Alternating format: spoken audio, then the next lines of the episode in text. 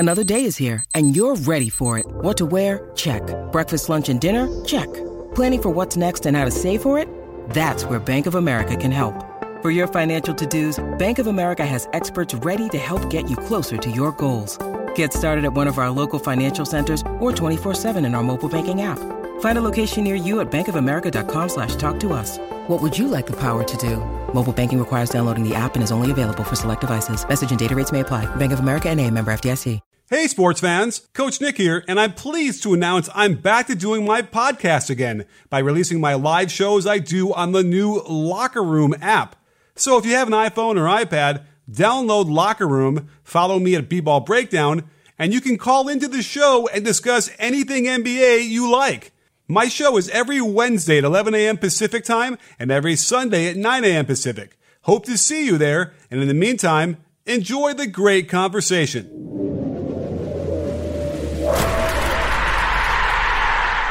Hey, sports fans, Coach Nick here, and welcome to the Locker Room NBA B-Ball Breakdown Show. As always, I'm here on Sundays at 9 a.m., bright and early on the West Coast.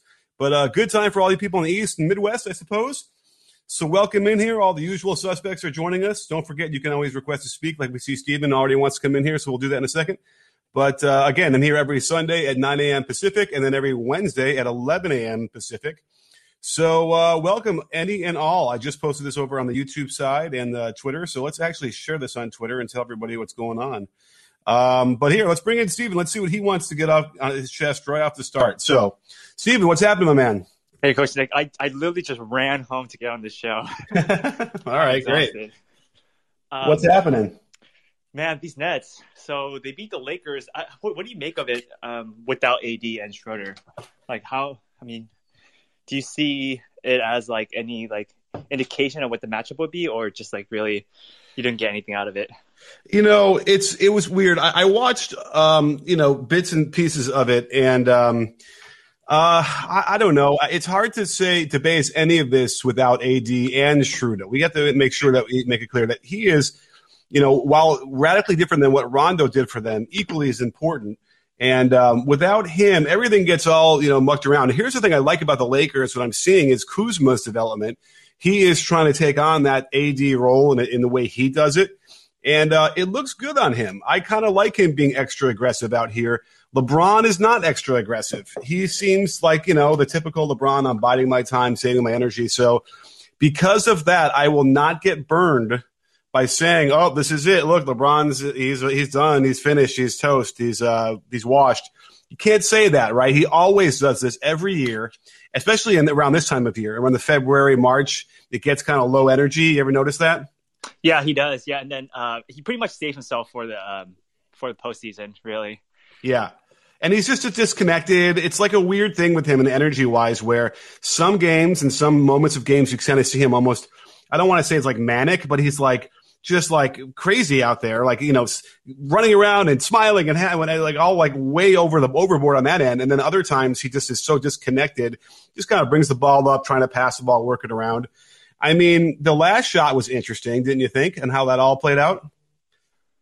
Yeah. I can't remember how that went. So, well, Spoelstra, someone's going to have to remind me if this is right or not, if this is correct. But my memory of Spoelstra in the last couple of years, he has called some of the most ridiculously bad sideline out-of-bounds plays at the end of games. And this one was terrible because they were let's see here. It was the Lakers were down by 2. No, Spoelstra's the Heat coach. You're talking about the Lakers. What's his name? Vogel? No, are you talking about the Heat-Lakers game or the Nets Next the Heat Lakers. No, I'm talking about last night's game. I'm sorry. Did I totally miss? Did you say Nets? I'm sorry. Sorry. Well, yeah. Let's talk about that anyway, about the last night's game, because that's on my mind. Sorry. I full apologize. That was what I was so intently focused on. But the point being was Spoelstra calls this ridiculous sideline out-of-bounds play, which basically there was no screen for Butler. Butler screened for somebody else, and then they kind of lob it into him. Yes, I have seen this before. Really, really risky because – LeBron is guarding Butler, and he, of course, gets the steal on a terrible like lob pass across the court, and it goes. So then LeBron has the chance to kind of, you know, tie the game here, And they did double him, so he's consistently throughout his whole career made the right play, which would be throw it to the open guy, which was Caruso, who just didn't get close on the shot. But it's interesting because he has gotten criticized before for not being more aggressive trying to get that last shot. So, how do I address what you were asking now, Stephen? Tell me about you wanted to ask about the Nets.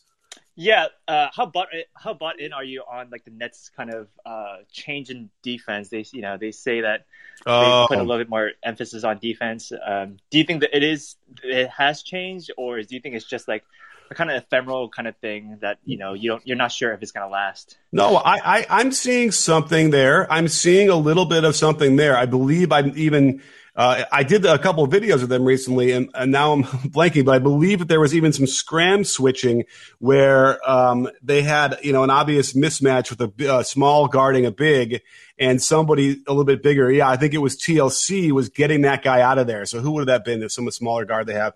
And, that's kind of high-level basketball, high-level defensive things that you don't see from terrible defensive clubs. And then as far as, without Kevin Durant in there, I mean, Durant is a scorer, and we all know that, but we have to recognize that he's also a great defender. And in the playoffs, he's a great defender, and he can play everywhere. He can play a five if he needs to and be really tough down there. So that's the same, it's an interesting dichotomy. You have like the Lakers and LeBron who cruise are all at this time of year, and you're trying to evaluate how good they are, and you can't, right? Because there's going to be 100% better in the playoffs. And then I think that the same way is happening here with the Nets, where I just know that they'll be better in the playoffs with defensively. And because they're so good offensively, they don't need to be amazing on defense. They just need to be average, right? Now, they're not even average yet, but they could get there for sure. Right. I think I saw like a video a long time ago where you interviewed Coach Kerr, and he talked about like off switching, where like Steph Curry was like on switch with like a bigger man, and he's not like, that's not on the ball. They would switch with him like, they would switch. Like, I think that's what the Nets are doing. The Bucks are renowned for their advanced analytics, which is how I'm sure they decided to play on this side of the court. I'm still decidedly old school about team defense, and I worry that the Bucks have wasted a lot of valuable time poring over spreadsheets that don't give them the info they desperately need. You might feel the same way running your business, as you've outgrown QuickBooks and need more analysis than your outdated spreadsheets can provide. NetSuite can solve all your problems by eliminating wasteful spending on multiple systems and platforms, as it will give you all the visibility and control over your financials, HR, inventory, e-commerce, and more. Everything you need all in one place, instantaneously. It would be like an NBA team having me do a breakdown of each and every one of their games, finished immediately when the final buzzer sounded. Join the over 24,000 companies using NetSuite by Oracle and let the world's #1 cloud business system work for you. NetSuite can show you how they'll benefit your business with a free product tour at netsuite.com/coachnick. So click on my special link in the description and schedule that tour so you can find more success in your business. Yeah, that's what they call a scram switch, where, and it takes practice. You got to be on the same page. You got to have a lot of communication, because if you screw it up and you're leaving somebody like wide open for an easy pass, an easy shot.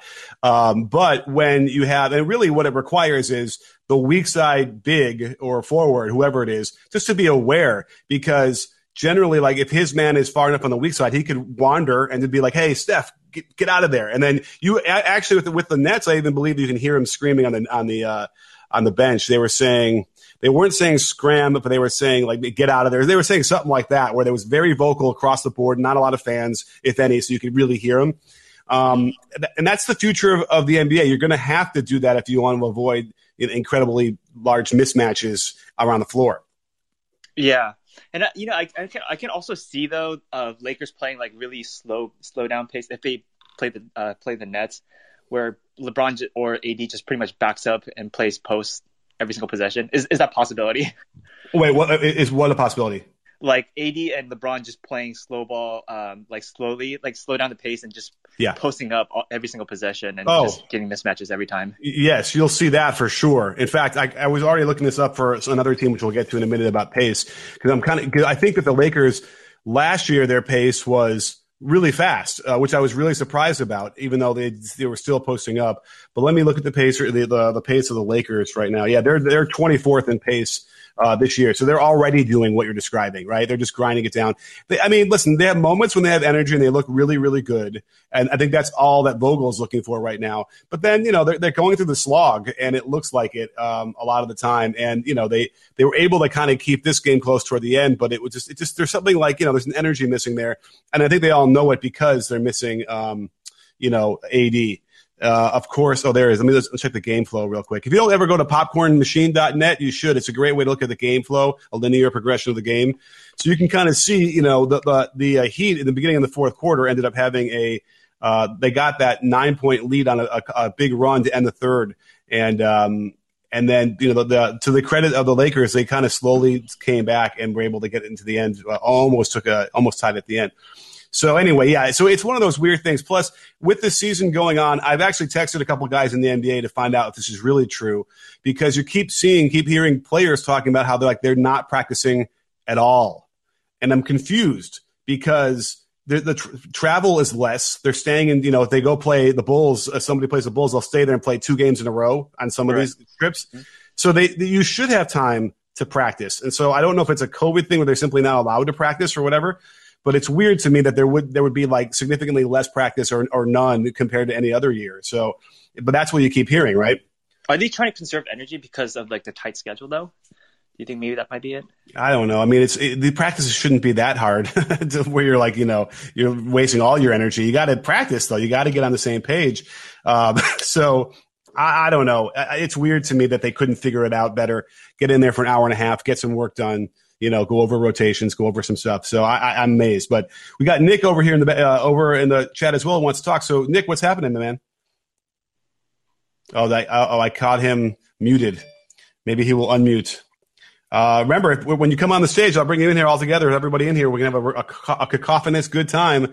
But all right, Nick, when you get back, you can come on in and keep chopping it up. But Steven, anything else we want to talk about? Yeah, we can talk about the Bucks. I mean, man, Giannis is one of those players that I just love as a person, and I want him to be so good at basketball. But you know, there's something missing with this game, and I can't really put my hand on it.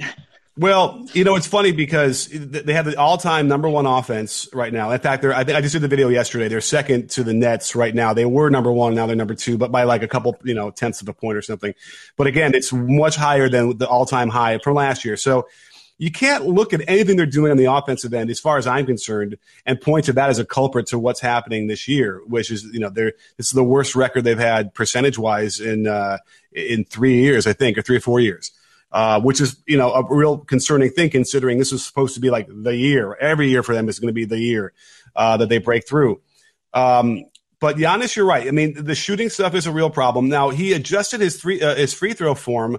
Somebody was telling me this on Twitter, and I need to now go study it. He adjusted his form in February, and now he's shooting 75% from the free throw line, which is like unbelievable. Mm-hmm. So that's good, because if he can figure that out, then he's not so concerned perhaps in the fourth quarter about attacking and being the man and getting fouled and hitting foul shots. I think it's very short term. We need to see, like, you know, he's proved it for a little while longer. But again, when you don't shoot and you don't really score, and he doesn't really have moves, right? He is incredibly long, incredibly strong. He can handle the ball. He can take very long strides. But he really has, you know, a euro. He has a spin. But we're also seeing evidence of the defense adjusting to that now and luring the spin and then trapping him as he turns his back. He ends up getting into a lot of awkward situations there. Now, of course, if you look at the stats, he's shooting 60-70% from at the rim. But we're talking about playoffs when there's like less foul calls being called and better defenders. That's the blueprint we're going to see. They're going to try and lure him to turn his back, which he does a lot more than most other stars I see, and then trap him and squeeze him there. That could be a problem for them. But again, the video I did yesterday was all about their defense, and I think that's the issue they got to be concerned with. I see. How about how is Giannis' mid range? I can't remember. Do you think maybe mid-range will help him with his like arsenal so that he's not very one-dimensional? Yeah, everything will help. And the better he gets from farther away from the basket, the better. And I got to look a little again. I got to see if I can find the mid-range stuff here maybe while we're talking. The only problem is they don't like compare it to other players, but we can get a handle on it maybe just by looking at the numbers. But Let me see if I do the shot dashboard. So that will help because, you know, it's the turnarounds in the post that end up being like 15, 16 footers that he seems to be a little bit more comfortable with now. That's helpful. So he almost needs to kind of go back in the half court to being a more traditional, like a center or a power forward from the 90s where they would post up in the lot, pick and roll a lot, a roll man a lot. That said, he's really good in the pick and roll as a ball handler. They just don't run it for him that much. It's very, very strange why they wouldn't do that more for him. And, last I checked, the synergy numbers were really good for him in that category. So, you know, it's a strange thing. You got to wonder if the coaching staff's looking at these numbers, you know, and trying to adjust or not, or letting the players just kind of, you know, dictate how they want to attack. But I have questions about that for sure. His pick and roll ball handler, he's 92nd percentile, which is amazing, right? It's top of the league. He's only does it 8% of his possessions, which is, you know, insane. Now, let me look at that as far as the Bucks go. What percentage of the pick and roll ball handler does he get for the Bucks? He is. Let me go there real quick. He is he's the fourth most used pick and roll player, but the best of on the team by far because Chris Middleton gets the most, Drew Holiday, DJ Augustine, and then Giannis. You would think that Giannis would be at least, you know, second. And then he would get a little bit more than the 12.5% of the total pick and roll ball handlers they run. So it's been that way since he's been there. I don't think they're going to change it, but it makes me scratch my head. I can't imagine why they didn't pursue a CP3 in the offseason. I feel like if they got CP3 instead of Drew Holiday, they would be significantly better because I just think CP3 is just such a maestro, like with the ball and conducting the offense. Can we compliment Giannis? Harden was the guy that I think that they, you know, if Harden was really available, which he was, again, I don't know how they would have done that, but like I guess Bledsoe at that time maybe was still with the Bucks, right? But no one wants Bledsoe anyway. They might have been able to figure that out. If I were the Bucks, I would have done anything possible to do that because, quite honestly, in my mind, Giannis would be the ultimate number two. Not a number one, like on offense in the half court in the playoff game, game seven, right? Mm-hmm. So that Harden is the guy that would have teamed up with Giannis and been like unbelievably amazing. Like that might have been the thing that solves everything. So I'm thinking that like that was the thing that they blew. But listen, Drew is great. He's a really good defender. He's good offensively. Obviously, he's completely different than CP3. And now he's, you know, he's got he got COVID. So that's going to be a problem. And by the way, the other thing you have to be careful about is when he comes back, you know, some of these players are complaining about they can't breathe as well and they have no energy and they're lethargic. So, and we don't know how long that would last. This could last the rest of the season for him. We don't know. And that could really be a problem and unfortunate because what are you going to do? But that might end up costing them a deep run in the playoffs. Right. Sorry. LaChina chimed in. Do you want to add onto this? Harden and Giannis don't like each other, so I don't know how that would fit because they really don't like each other. They call each other out multiple times. Is that right? I guess I don't pay attention to that stuff. Remember when Giannis said we targeted everyone that James Harden was guarding in the All-Star game? Oh. And Harden was said Giannis is unskilled, so I don't know if they really like each other. That's interesting. Oh, okay. A little all-star game trash talk, I guess, gets people upset, but that's interesting. All right. I mean, listen, I would imagine they would have figured it out if they had a chance, and the Bucks would make them figure it out. But, you know, and there's other people that also could be a great pairing next to Giannis. But Giannis is quickly becoming sort of that LeBron guy who – LeBron guy from this first in Cleveland who, like, the best player he ever had alongside him was Carlos Boozer. Right, for 7 years. And, you know, who was the best player Giannis has played alongside? Is it Chris Middleton? Probably, right? Yeah, I think he's the only other all-star that he played with. Yeah, you know, and then meanwhile, look who LeBron gets to play with now, and look who Steph got to play alongside, and look who, I mean, Harden, yeah, he played alongside CP3. I mean, who else on that team? Zach LaVine? What do you think about Zach LaVine with the Bucks? I think Uche is asking that. I'm intrigued. Zach LaVine's a really intriguing character, right? Is he a guy on a kind of not a great team that's just filling it up? Or is he just a supremely talented, extremely skilled scorer that would come in on anybody's team and really help them win? Now, defensively, there have always been issues with him, but he kind of overwhelms that with what he does on the offensive end, right? I can remember like Pistol Pete way back in the day. He used to be, you know, maligned for his defense. And he had a great quote at one point where he said, you know, people are always yelling at me about my defense, and I look at the box score, and I scored 45, and my guy I was guarding scores 15. You know, and exactly like that. Who cares if you give up, you know, a couple extra points there if you're scoring so much, and that's what LaVine does. So I don't know. I think LaVine could help somebody, a good team for sure. The question, if they're already a good team, then that means LaVine's going to end up playing like off the bench. And how does he handle that? Probably he might handle that okay, knowing that he's going to be on a winning team, which he hadn't really been on since he got in the league. So, well, our room is getting really crowded here. We got people who want to talk. So let's figure this out. Who wants to go first? Let's try this. I was just going to say, do you think that the Bucks just hate the fact that they didn't go after CP3 this summer? I don't know. I think they're still hating themselves from letting Brogdon go. So, well, no, I mean, in general, I think they shouldn't have let Brogdon go, period, right? Because he could have been perfect this year, but... Yeah, I mean, Brogdon really would have been what they wanted and not Bledsoe, and that would have saved a year of heartache. I got to remind myself, what the CP3, what was the trade for Chris Paul that got him to Phoenix? They traded, the Suns traded Ricky Rubio, Kelly Oubre, and a couple other players. Wow. Okay, you know how long it takes to scroll down on Chris Paul's B-Ball Ref page? My God, he's been around forever. Yes. Okay, so Abdel Nader, the Phoenix Suns, Ty Jerome, Lek, Kelly Oubre, Ricky Rubio, and then so yeah, they. Gosh, could the Bucks have done something like there to get CP3? Yeah, well, I don't know. Well, they could have traded George Hill or someone like that. I think someone like George Hill because they had him on the team last year. Yeah, oh, Matthews could have been. I'm not sure. Maybe one of those guys. Yeah, but they don't have value. I mean, is George Hill playing right now?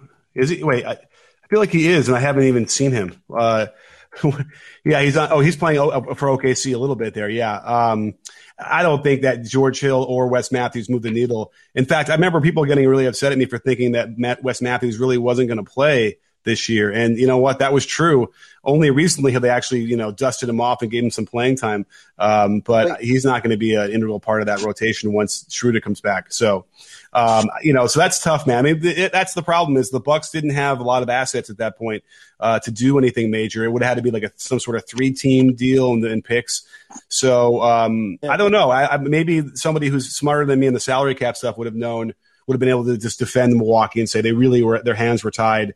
But it doesn't seem like that, right? With Middleton and Giannis on the team, it seems like, you know, those are the big money makers. They should have some room outside of that, but I don't know. About Brogdon. Wait, who did the Bucks give away Brogdon? Like, who did they? They didn't give anybody away. They just didn't sign him. Like, right? He signed as a free agent, right? He signed as a free agent for Indiana. Right. And I mean, at one point when I think they had signed, didn't they give him a contract to Bledsoe or they extended him or something? Yeah, and they decided to pay Bledsoe and Brook Lopez over him. Yes. So, and that was a conscious decision that they knew affected Brogdon without question at the time.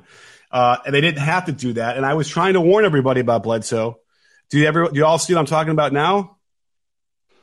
I think Bledsoe's good, but he's just not consistent. Get you over the hump good. Like, okay, I'll take that. I mean, he just drives me crazy, decision-making and some of the turnovers he'll throw. And, you know, I'm always looking at it in the context of the playoffs, which, you know, he doesn't have a defined role. It's like he's a undersized combo guard, and it never really works out if you're not a scorer. If they don't know you as a flat-out shooter or a straight scorer, you're just an undersized combo guard that can't kill you in a certain area that you can just count on him for. You know what I'm saying? He doesn't exactly play with an agenda that he, you know what I'm saying? Like, yeah. I don't get it.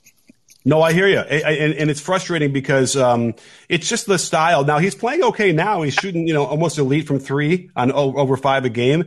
And so that's the big thing for him because he's efficient that way. But, you know, there's just the way he plays and defense will get lost. It's the kind of things that my ears prick up because I'm like, this is not going to work in the playoffs. And that has borne out every year, not to make him the complete scapegoat, but he's been so marginalized those last couple of years for the Bucks that was like, they couldn't play him barely. And that was brutal for them because he was there, you know, they were relying on him as their number 3 Maybe they're number two, number three, and he couldn't come through. So we'll see what happens this year. I don't think the Pelicans are even in the playoffs at this moment as we're speaking, so I don't know if it matters. But I've been hearing from Pelican fans grumbling a little bit about him. Anybody been paying attention to the G League and seeing how good some of these players are, man? I think a few of these guys are going to be added to some playoff rosters. And I think, you know, because injuries and COVID is going to play a part in the playoffs and all of that. I think guys like Kevin Porter Jr. down there, you know what I'm saying? And it's a few guys like KJ Martin. It's so much overwhelming talent there, and then you look at some guys that's not producing in the league and you like, wow, this really is a business. Oh yeah, I love it. Love the shout outs. I got to get my eyes on some of that too. I don't know if anybody else gets a chance to watch much, but I have a feeling you're right. It's going to play a role here because of COVID still and protocols that people are going to be out. They're going to need, you know, roster spots to be filled, so it'll probably play a bigger role than ever. I heard Boogie Cousins is being released. Which team do you think would be the best? I was meditating on this morning because all sorts of people are saying all sorts of things. You know, can Boogie still compete and still be effective? I've seen a little bit of him this year. I have to be honest, I haven't watched a ton of Rockets games this year. But you know, in a role. So right now he's playing like 20 minutes a game. He's scoring about 10 points, getting 8 rebounds, and you know, not even a block a game. Can he play 18 minutes and be effective? Yeah, I think he could. And that means he could be effective for whoever needs that big guy. Is it the Nets? It's going to be, the Warriors. I don't know. The Warriors already had him. Maybe they want to pass. But, yeah, I think he could help most of those teams. He's got experience. He seems to be, you know, not a locker room issue. So, yeah, I mean, who are we thinking? Wait, say that again? So I think defensively he's going to not – I'm not sure about his defense because we've seen in the past he was not good defensive, especially in the pick and roll. He's not that good. So I'm not sure about that. No, that's true, and you can picture them just bringing him out and in the ball screens and roasting them. And, you know, we all remember Billy Donovan saying about I think it was Enes Kanter. He's like, I can't play him. I think it was Enes Kanter. Maybe it was somebody else. Or maybe it was like Melo. Either way, I forgot who it was. But either way, you'll see that probably as well. So, well, listen, we have best friend of the breakdown, Adam Stanko from Rejecting the Screen, wanting to join. A first-time caller. Adam, what's happening, my man? Uh-oh. Are you muted? We don't hear you. It's strike two. We got Nick out there, but maybe he'll come back in. But now, Adam, I don't hear you. Is anybody here, Adam, that I'm screwing up here? Yeah, I'm here. No? I'm here. No, just another thing. I think Harden has a beat with Boogie as well. So. Oh, was that Adam? Oh, well. Well, maybe he'll figure it out. Maybe he won't. We'll see. Maybe he'll switch to his phone or something. Who have we heard from yet? Has Chandler. Have you spoken yet? Yeah, I haven't spoken yet. I've just been waiting. Well, let's do it. Yeah, so I got – two comments. So the first comment is on what the Bucks should have done with respect to Harden or Chris Paul. And I think that if you look at what Harden and Paul got traded for, it seems clear that there was a pretty big fight for Harden between the Sixers and the Nets. But if you follow Ben Thompson's Twitter account at NoTechBen, it seems clear that the Bucks have made some significant problems over the past few years. Like the Brogdon trade, they let him go, but it was a signing trade with Indiana, but then they gave up the trade exception to try and get under the tax. So that was one thing. And then, of course, there was the Bogdan Bogdanović thing, which would have helped a ton this year. But there was the issue with, you know, tampering that after the Lakers thing, I don't know how much you care or don't care, but oh yeah, that was right. I mean, and your argument being that like with the Lakers thing being from a while back when they didn't let him trade for. Wait, which Lakers thing are you talking about? I'm saying about the Anthony Davis, about letting the Lakers get Anthony Davis, but not like it seems clear that the owners have not emphasized winning and paying the tax to the degree they should when they have Giannis. When they're accepting $500 million public money to get a new stadium.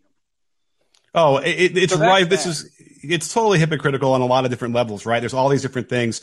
And by the way, I thought you were referencing when CP3 was traded to the Lakers way back in the day, and then they canceled that trade. That too. I mean, there's a lot. Yeah. Yeah. It's weird. It's not consistent at all. And you got to start to wonder. I mean, listen, you can throw the Donaghy stuff in there too, and start to say, like, what is going on here?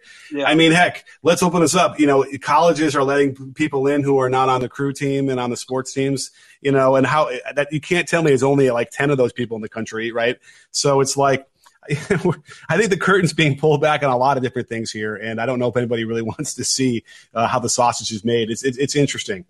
Yeah, it's tough because, like, on the one hand, like, it seems not fair to the Bucks, but on the other hand, like, I feel for the Bucks players and owners and fans, but, like, the owners haven't been willing to pay the tax, so it's like, what are you going to do here? Right, I agree, and again, it's like you could second guess what the Bucks are doing and what they've done around Giannis, but it's not that different from a lot of teams across the history of the league. I mean, Michael Jordan also struggled for 6 or 7 years before they could finally get a good enough players around him. LeBron had to leave, and then come back. It's not easy, right? But with a guy like Giannis, you'd think he'd be an attractor as well. But I don't know. And now that he's locked up and now that's a lot of money to him, he's not going anywhere. So, good for the Bucks, small market, be able to keep a superstar like that. But, at some point I wonder if it's going to be a problem where he's going to want to get the heck out of there because he's given him 8, 9, 10 years and nothing's happened. Well, they're kind of stuck now. And my other question is that, the record is not as good, but, part of that might be that they're experimenting, which is what everyone has asked them to do with respect to Bud and like experimenting in the regular season. But my question is, are they doing that? Like, or was Lopez just washed? Like, if they're experimenting and their record is not great, like that's fine. But are they just not as good?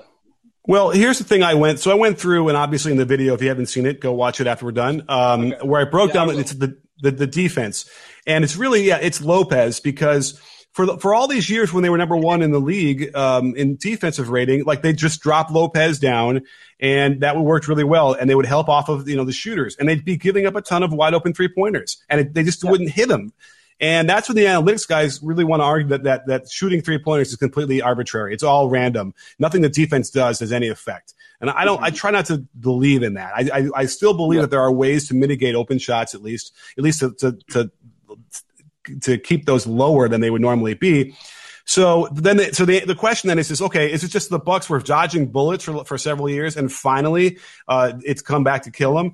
That's part of it, but it's also that this year in particular, everybody is shooting better from three for the most part. There's no fans in the stands. There's no extra sort of pressure on the road by the fans screaming and yelling. I would almost think that might be a little bit harder because the colors in the background would maybe help you focus on the rim, but it looks like it's the opposite. The black, background is really helpful for them, it looks like.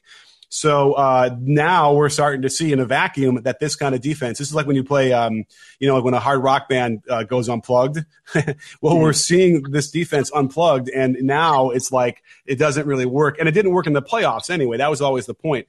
So any kind of we saw Giannis talking about adjustments, and I think they're talking about like they're trying to switch more.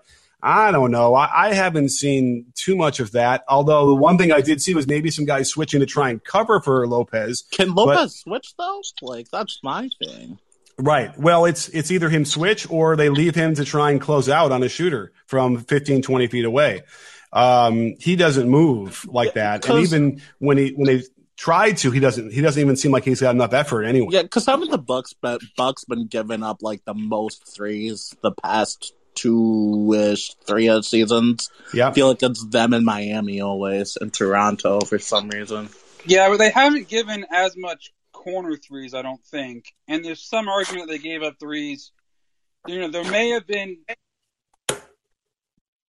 like I think Seth's point agreed with you where like it may have worked during the last 2 years, especially at home, you know, because I have higher energy for whatever reason.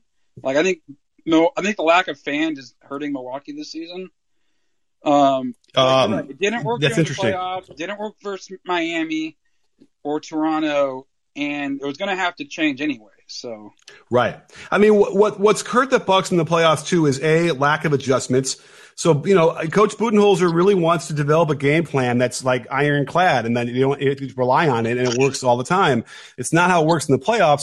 And then we've seen, like, when the other team has got a guy who is athletic and long that could handle Giannis even a little bit, that really becomes a problem for them. And that's also because Giannis is limited offensively. I mean, it's hard to say a guy who scores 30 a game is limited, but he is.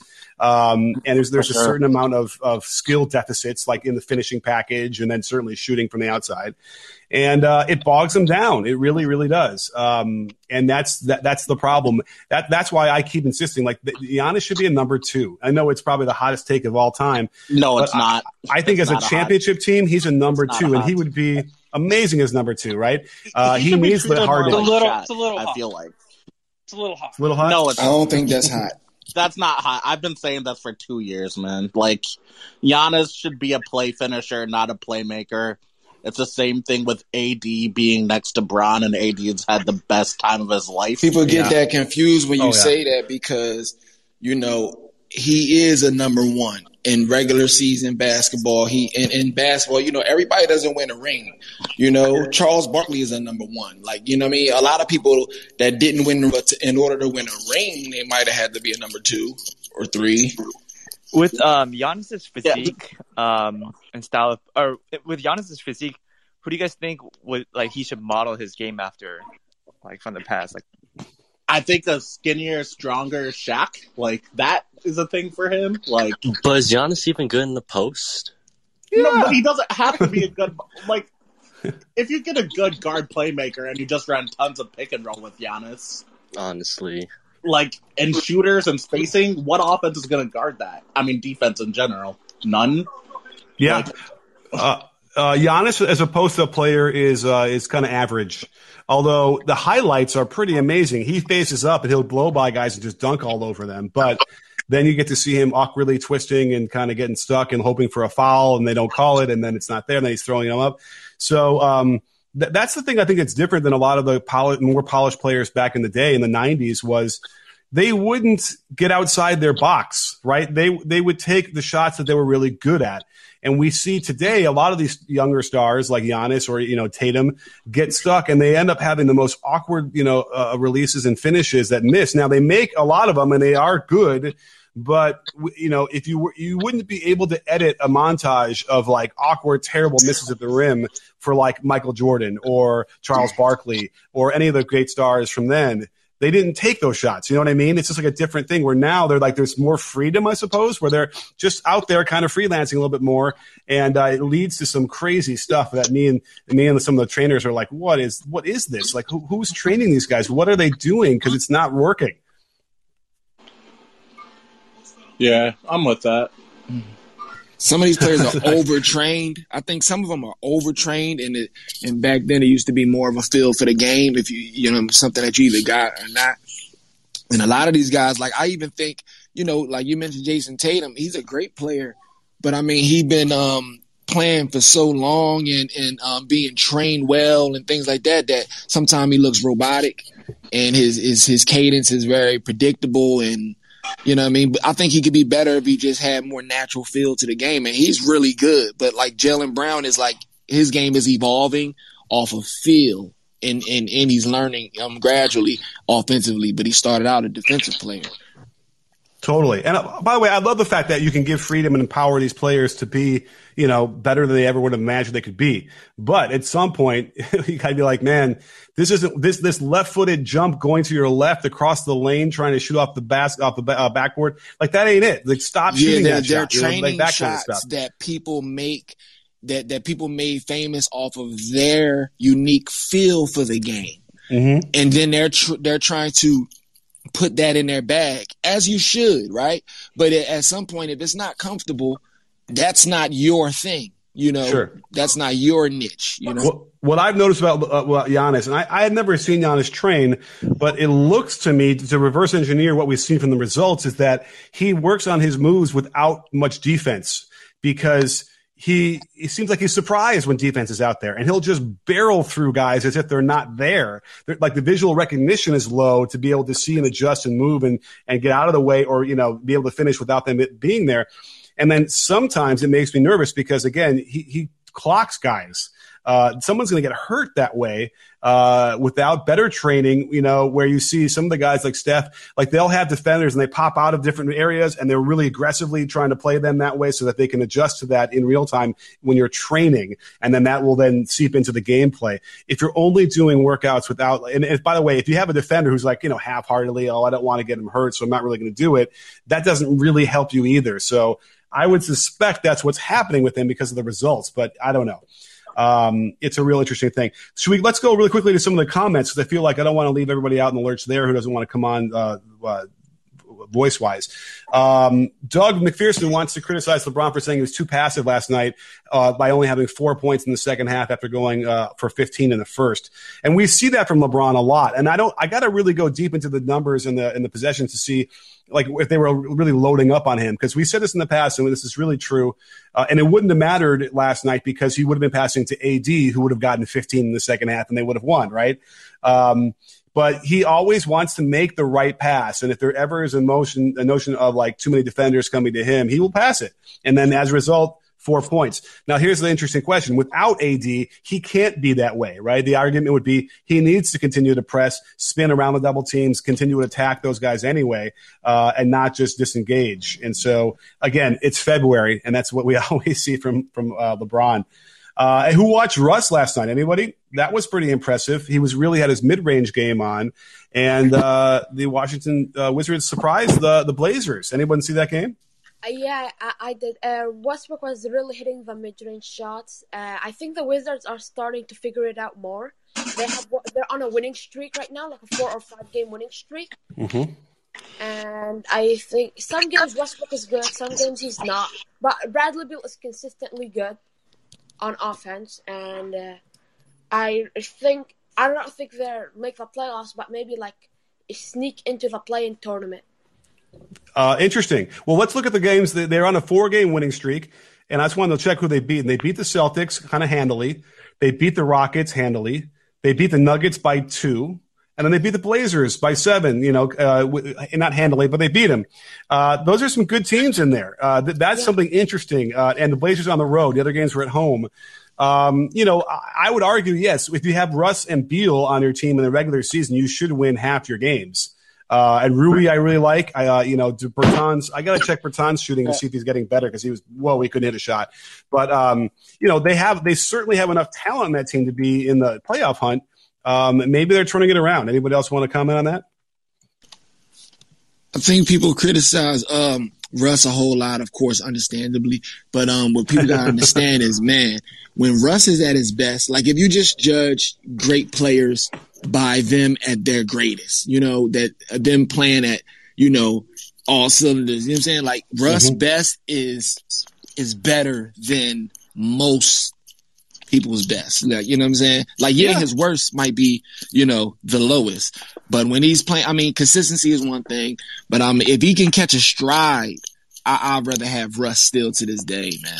Wow. Over a lot of people. I don't know. Russ's shooting is, I don't know. I don't trust. No. That's what I'm saying. Listen, all I'm saying is this. What I'm saying is I understand you went immediately to what you don't like. You went immediately to his worst. Listen, I get it. Trust me. You are wired to think of Russ at his worst. I get it.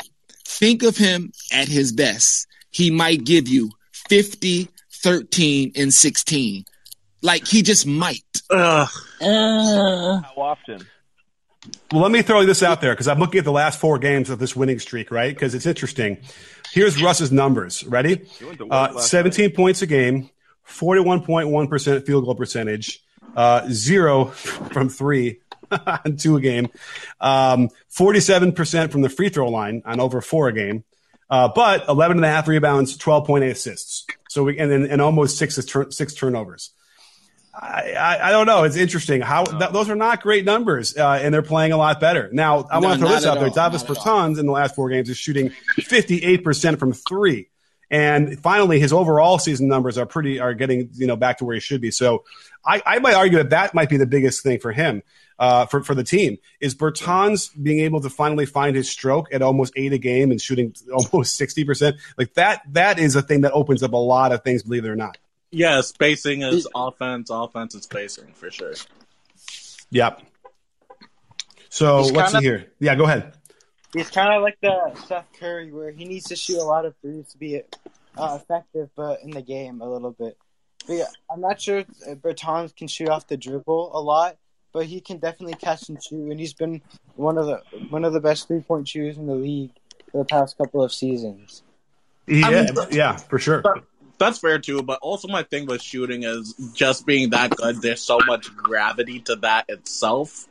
Just knowing that he's on and he's also shooting 8 attempts, so you can't not pay attention to him on defense is also huge. For sure. They're figuring out better how to find him and get him in rhythm and make that work. Because I know when I've coached and I've had shooters like that, it takes sometimes a little bit of chemistry building to get the point guards and the other people to get used to, hey, find him, screen for him. I mean, like Steph Curry, there's a standing order.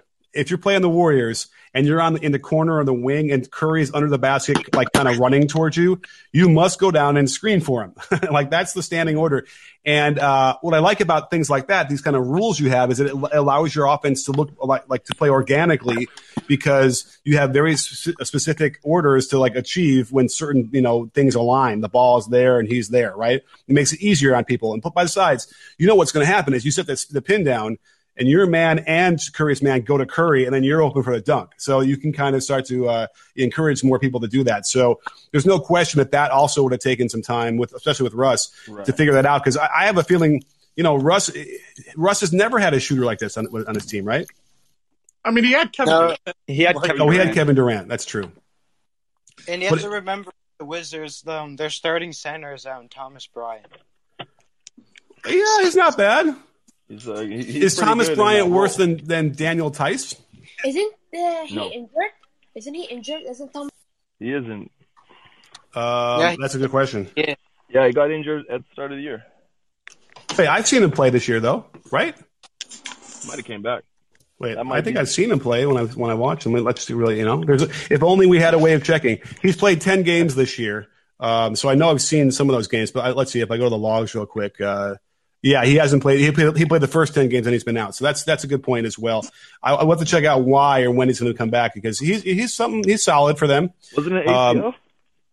Is it an ACL? And that's it for him. I don't remember that. Uh-oh.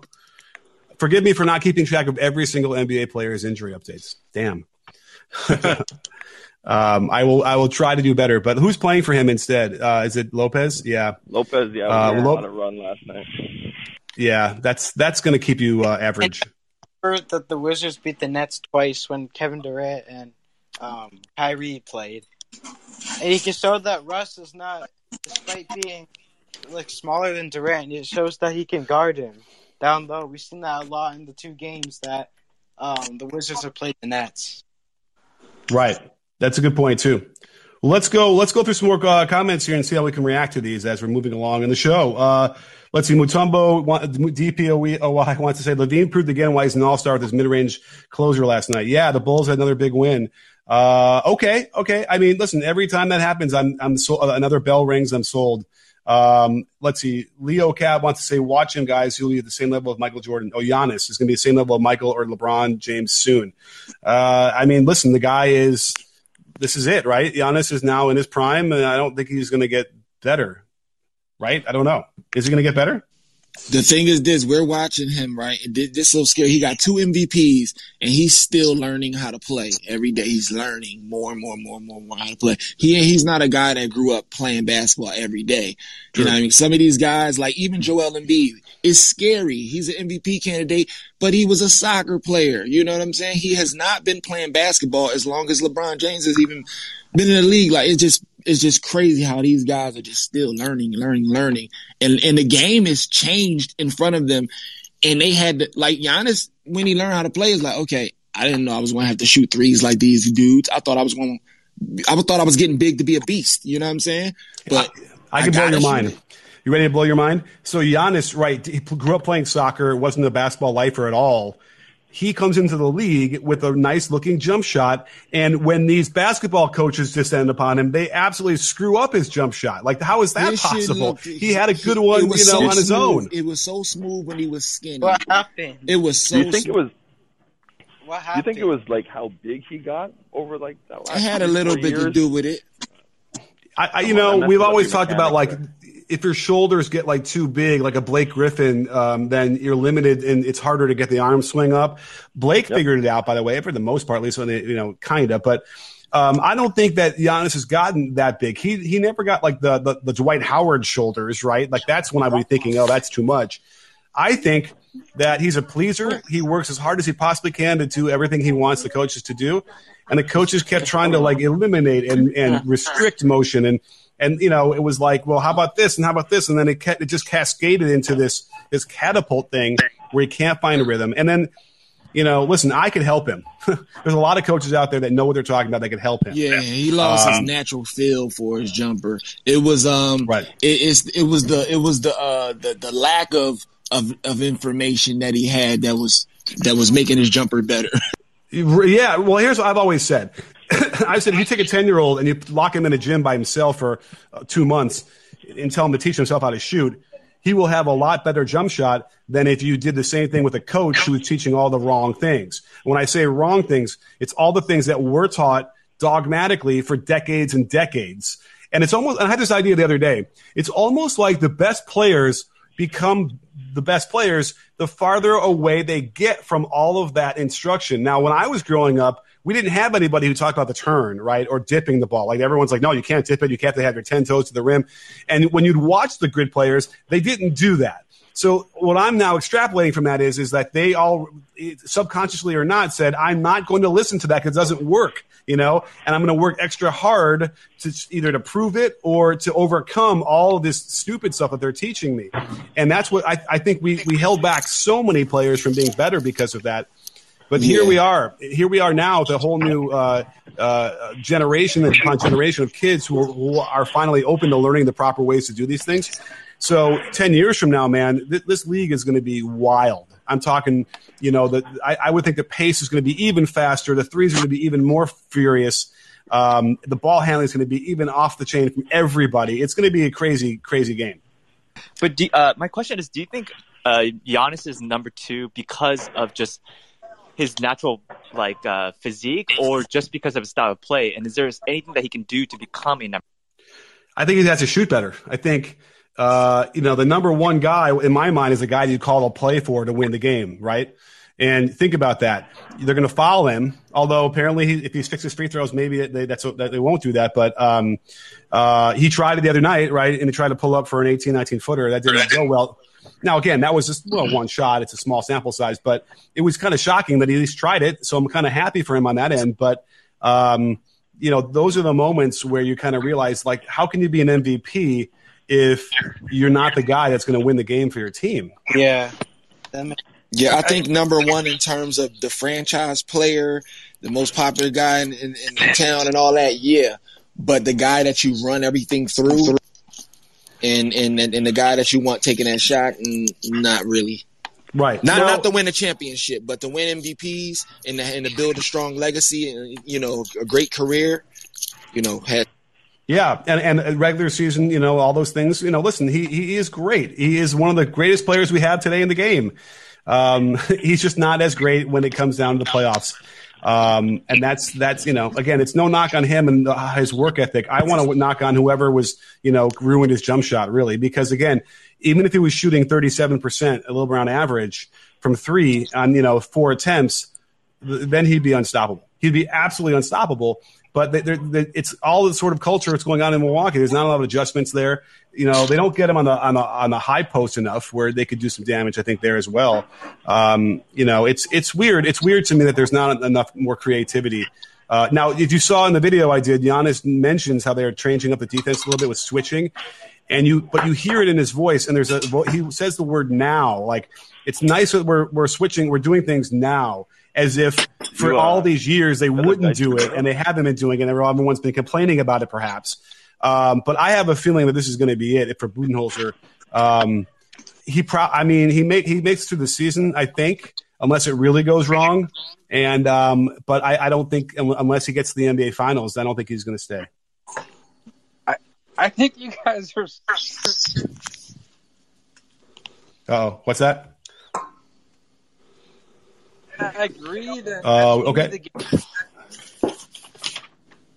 Oh, we're losing you. I feel like the Bucks' formula to win is just—it's not going to help them in the playoffs because every time they need a shot, they gave it to Chris Middleton. Like, but Giannis never has the ball in his hands, and he's your best player. 26 years old. He's a two-time MVP, and I think the alternate universe where the Bucks win 2 years ago, where they won the first two games versus Toronto and had a 2 OT game in game 3. If they win that series, the Bucks probably beat the Warriors in the finals, and he's a champion. Yeah. Like they were Coach Bud being one, change away, and Nick Nurse being not quite as smart from already having a championship. No point will be made better than that one. Who made that point? I can't tell who's talking about my darn iPad. Chandler. Who said that? Chandler, you win. We give you the game ball for the show today for making the best point of all of it, for sure. By the way, does everyone else's app light up a little green circle when someone's talking? Yeah. All right. I get the one iPad that doesn't show me, so I have to guess who's speaking now at any one time, but that's okay. Who hasn't spoken yet? I feel like there's enough people in here who haven't gotten a chance. So let's hear from someone who hasn't talked yet. Quick comment on you talking about Coach Bud's fate. I'm not sure they're going to be able to let him go. Like if it's, say, the Nets he loses to in the conference finals or something like that, I don't feel like it's very fair. That's another great point. That's true. It's true. I think, if they lose to the Nets, but they go like 6-7 games, then okay. If it's 5 games, then that's a problem. If it's 5 games and the record, they were like 4th in the conference, then I don't know if it matters at that point. But that's a good point, too. But they'd have to be competitive. They'd have to get to 6 games against the Nets, in my mind. The Warriors and Raptors fired great coaches to get better coaches, and it led to championships. I like Bud, but they can do better. They can do better, though. I feel like he's out there, though. They can do worse, too, but they can do better. But still, like this is a thing with the Bucks, right? If they get rid of him, they get rid of a guy who had the number one offense, number one defense, still racked up 60-something wins. Like, you could get a lot worse. You have to make sure that next hire, whoever you get, is just 100% right, because the same thing could have happened to Golden State, and they got Steve Kerr, and look what happened to them, and they were already pretty much on an upwards trajectory. Like, you just have to make sure you get that next hire right. Yeah, right. Well, and I would argue that Mark Jackson simply was not going to get them any farther than they were, which I think is not a hot take either. The alchemy that's involved in having to get all these things to align perfectly is crazy, right? And that's a great. I mean, again, how many times the ball hit the rim on Kawhi's shot? 5. Five. I actually now have a lot more sympathy for the Bucks because of that. Because again, you're right. They probably win. Although again, maybe, KD doesn't go down like that, against the Bucks for whatever reason. And then who knows, but at the very least, they make it to the finals, which is a big hurdling point for these guys. And the Bucks have not gotten close. They got in the conference finals once, I think, right? In Giannis's run. That was it. That was the conference finals, right? Was the Raptors-Bucks conference finals? Yeah. So, man, it's rough. I thought that was the 76ers. And it's like, all those teams. I bet you Barkley's got a couple of those instances as well where – I think it was John Stockton hits the three that puts them in the finals, right? My mind doesn't work anymore. No, the Sixers, when Kawhi hit that shot, it was on the Sixers when it bounced mad times. Yeah. Oh, no. So that was the semifinals, right? Conference semifinals? Second round? That was the semifinals, yeah. Okay, right. So it was. But they made it to the conference finals maybe the year before, right? Or something. I remember looking at it. Yeah, the Bucks made the finals that year. Which year? 2 years ago with the Raptors. Okay. The Raptors beat the Sixers in the semifinals, and then beat the Bucks in the conference finals. Oh, wait a minute. Okay, so the Sixers is who were the ones who lost in that shot from Kawhi. Oh, but my gosh. The Raptors almost lost to the Sixers. Yeah, that's when he got the NB crying me. So conference finals was in 18-19, and they lost. Of course, I can't click on that. Why can't I click on that? Oh, I can click over here. Here we go. They lost to the Raptors in 6 games. Right. So remind me, this is how it went. The Raptors beat the Sixers with that ridiculous shot in 7 games, and then they beat the Bucks in 6. Yeah. Okay. Yeah. Off the first two on the next floor. So again, forget me feeling bad for Bud. That wasn't them. So anyway, listen. At some point, you realize that there's certain coaches that don't adjust well enough. They don't seem to have that ability, or they don't have the right kind of inspirational technique or meter. Now, it could very well be the players and the coach together, like Steve Kerr and Steph Curry and Klay Thompson. Like you couldn't have figured a better connection there between coaches, whatever. You look at could Jim Boylan have been better with the Heat? Maybe, right? Because maybe the Heat would respond to that. It was a culture thing. You got to have culture. And Mark Jackson set the tone and build the culture, with Steph Curry and empowered them. Look, y'all the best shooters ever, right? So when Steve Kerr came in, what mesh so good is he was one of the best shooters ever as far as, his career and percentage and everything. And they just really – their relationship just, really gelled together. But I got a little insight talking to actually Draymond Green's mother, and she was like, Klay and Steph was very hurt, about the decision when Mark Jackson left, and Klay was talking about quitting and all type of shit. He was really stressed for a while, but it was crazy. I mean, Mark Jackson, we're talking about culture and Mark Jackson, we've discovered since some really, really troubling things, right? That just wouldn't have meshed well, A, in San Francisco, and then B, anywhere. There's a lot of, it was crazy what was going on around there. Assistant coaches, surreptitiously, recording him. Oh, no, yeah. The reasons he left, he had to go. Yeah. But it's still, it still was everything was great. Everything worked out great. And all I'm saying is to say, everybody don't have that same luck where you can switch coaches and is a match made in heaven from a good to a great, great situation. You know what I mean? What's interesting is in this modern NBA, you have Ty Lue takes over in the middle of the year and wins a title. In a crazy way. Steve Kerr takes over in his first year and wins a title the first year, right? They won the first year? Yeah, I think so. Yep. And so I feel Nick Nurse, same thing, right? No. This first year? Cavs too with 5. Yeah, no, Nick Nurse won the first year. Nick Nurse won the first year too. And so it's almost that never happened before, right? It took years to develop all these things and the coaches and all these things. It's interesting, especially because they were all first time head coaches as well. Wait, Ty Lue had not been a head coach. That was his first shot, right? Yeah. Right. So again, this is crazy.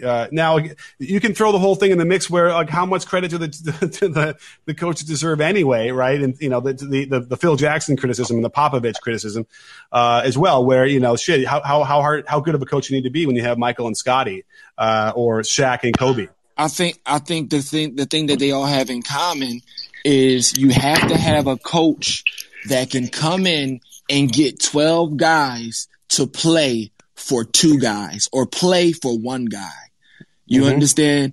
So when you get 12 guys to buy into a system, even let's go to I don't want to go Westbrook, but okay, worst case scenario. Okay, I'm gonna go Westbrook MVP year. Even like you see how he's stealing rebounds from everybody. Okay, boom. They bought into the idea of box out, do your job, and then run the floor. You will get rewarded. Let him get the rebound and start the break. It's our only chance we have. And if you buy into a system based around 1 guy or 2 guys, you can do that. And certain coaches can do that. Certain coaches can coach 12.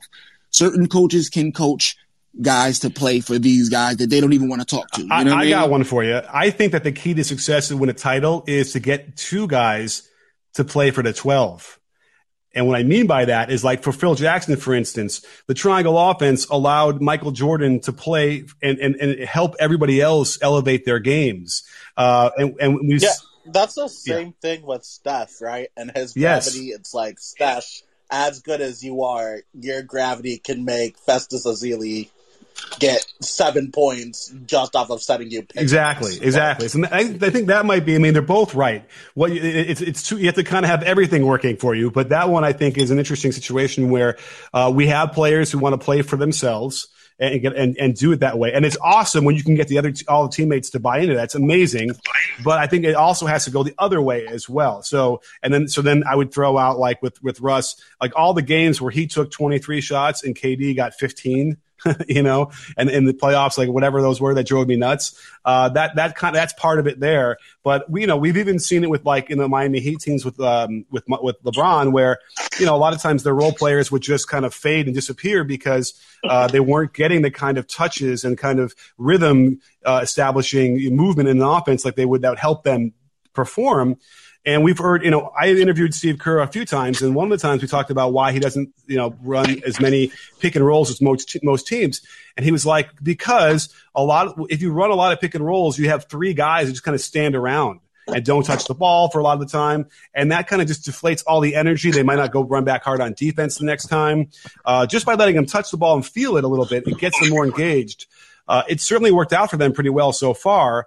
We all might remember Serge Ibaka complaining about his role in the offense in OKC, because that's exactly what he did. He'd run the corner and stand there, and every fifth possession he might be able to touch the ball and shoot it. And that's got to be annoying. Yeah, and that's also kind of Steve Kerr's genius. And I know some Warriors fans, especially this year, hate the fact that Steph is giving up touches for Juan Toscano-Anderson or whoever it might be. But way back in their prime, though, for sure, especially because they had so many playmakers in general. It was Sean Livingston, David West, Iggy, all of those guys. If you were running high pick and roll, like, it's not playing to their strengths because they're not stand-up catch-and-shoot shooters like Houston was built to. Right. So, the funny thing about those teams was they really didn't have many shooters. They had Steph, they had Clay, and then they had KD. But they had a ton of high IQ playmakers. No, for sure. When you have Draymond, who knew how to help get them the ball. Draymond, sometimes I saw a play where it's like he turned Steph into two guys. He can turn Steph into two guys, meaning he can set the screen. Steph can pass it to him, and he can give it right back. Like for instance, you seen when LeBron passed to Caruso for the game winner, in a split second, Caruso literally had a chance to just pass it right back. That's what Draymond did to Steph one game the other day. It was ridiculous. People don't even play like that. Nobody thinks a give and go like that. And Draymond's hoops IQ was. I think I know what you're talking about. Draymond's ability to turn high screen and rolls and him getting trapped, but then he'll flip it right back for a DHL. Crazy, like, man. Right after he sets off that screen. Not a lot of guys are built like that. For sure. I'm seeing in the comments here as we wrap this up pretty soon. B-Souls is a great YouTuber. Who is B-Souls? I don't know this person. What YouTube channel does he have? Anybody? His name is B-Souls on YouTube. Does he make NBA stuff? Yeah, basketball. Yeah. Okay. All right. Well, I'm gonna type that in right now before I forget, because I gotta keep my tabs on who's out there, right? By the way, did you hear about Coach Daniel? Yeah. We all know who Coach Daniel is? Yeah. Yeah. The Mavericks hired him. Oh, wow. Go to his YouTube channel, and there's a video from yesterday where he announces it. But they hired him as like a scout or video guy or something. I'm not even sure. I'm going to talk to him this week and maybe get some more information, because I want to hear. It sounds exciting. His breakdowns are really good. Yeah. So anyhow, check that out. So B-Souls, Kim LeBron. All right, let's look his most recent video. A year ago, we got 1 million views on Kobe's. Let's see, the most recent video. Let's look at that real quick. Let's, one harsh truth for every NBA team. Okay, that's a really good title and a good thumbnail. All right, I'm in. I'm going to have to check this out. So is he here? Yeah, he's here. He's okay. In the audience. Oh, wait, what's his name on here? I think he's not on anymore. I think he. No, I see him. All right, let's invite. Yeah, B-Souls. Let's see if he'll come on. Why not? Hey, this is fun, right? We'll just do some live radio. And let's see if he comes on. But let me scroll down here. I just invited him, but whatever. The only problem is we're getting kind of toward the end of the show, but we'll see. But maybe he'll come on again later, and we'll chop it up with him, because I've always wanted to hear everyone else, all the other YouTubers' experiences on YouTube and the NBA. But, well, listen, guys, I don't know. Maybe he's shy today, but I'm going to check out his video. Maybe he'll come on. Don't forget, I'm here every Wednesday at 11 a.m. Pacific, and then 9 a.m. on Sundays. A nice, robust show today. This is great. I'm going to post these as a podcast, which gets another bunch of thousands of listens too, so you all be heard there. Cool stuff. Thank you guys for coming on the show. And if you're in here with me, let's do the sign off. What do you say? Don't forget, sports fans, at B-Ball Breakdown. Yes. Coach Nick, okay. Go for it. You have a question? I have a question. Who do you think is going to win today? The Nets or the Clippers? Nets or Clippers? Who do you think is going to win? Well, okay. Are they all going to play today? KD except for KD. So Harden, Kyrie versus Kawhi and PG. Where's the game? Is it here? Is it in LA? I should know. Yeah, this. Yeah, they're on a West Coast trip. It's so early. It's in LA. It's a trick question because there's no home court advantage anymore, so it doesn't matter, right? 5 o'clock, Nets Clippers. I don't know. I'm gonna go with Clippers. Why not? It's really kind of a toss up for me. I'm not even sure I know exactly why, but they played well the other night, so I'm gonna go with them. Not scientific at all. Alrighty. Well, listen, guys. Awesome. Thank you so much for coming on. And don't forget, sports fans, at B-Ball Breakdown, we're not a channel. We're a conversation. You win. Hey, are you guys all in? Yeah. Yes, sir. Yeah. Yes, sir.